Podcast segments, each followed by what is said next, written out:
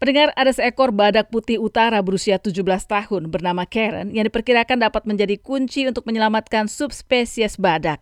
Setelah menembakkan 2 anak panah berisi obat penenang pada badak itu, satu tim ilmuwan mulai bekerja. Mereka berupaya membuat badak ini hamil dengan menggunakan beberapa sel telur yang sudah dibuahi atau embrio yang dibuat di laboratorium. Dr. Thomas Hildebrand dari Leibniz Institute for Zoo and Wildlife Research mengatakan,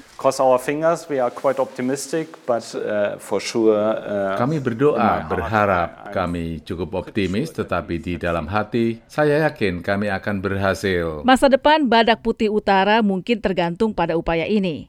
Kematian seekor badak putih utara jantan terakhir di dunia, Sudan, pada Maret 2018 lalu, tidak mengakhiri upaya untuk menyelamatkan subspesies salah satu hewan paling dikenal di dunia.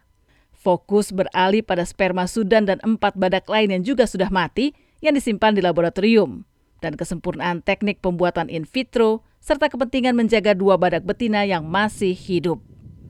Dr. Hildebrand dan timnya menilai mereka dapat menciptakan kembali subspesies dengan sains. Mereka menggunakan sperma dan sel telur yang sudah dibekukan dari badak putih utara untuk menciptakan sejumlah kecil embrio yang sangat berharga, tapi belum tahu cara terbaik untuk menggunakannya. We have created so far 3 embryos, transferable embryos from the northern white rhino. Sejauh ini kami telah menghasilkan 3 embrio yang dapat dialihkan ke badak putih utara. Tetapi sebelum kami melakukan prosedur penuh dalam arti mengalihkan embrio itu pada badak utara putih tersebut, kami harus tahu bahwa sistem ini bekerja. Nah, disinilah fungsi Karen. Para ilmuwan berupaya menghasilkan bayi tabung pertama di Southern White Rhino yang tidak terancam punah. Dalam kesempatan pertama, mereka kehilangan embrio, tapi menemukan organisme mikroskopik dalam tabung plastik dan berhasil memasukkannya dalam kesempatan kedua.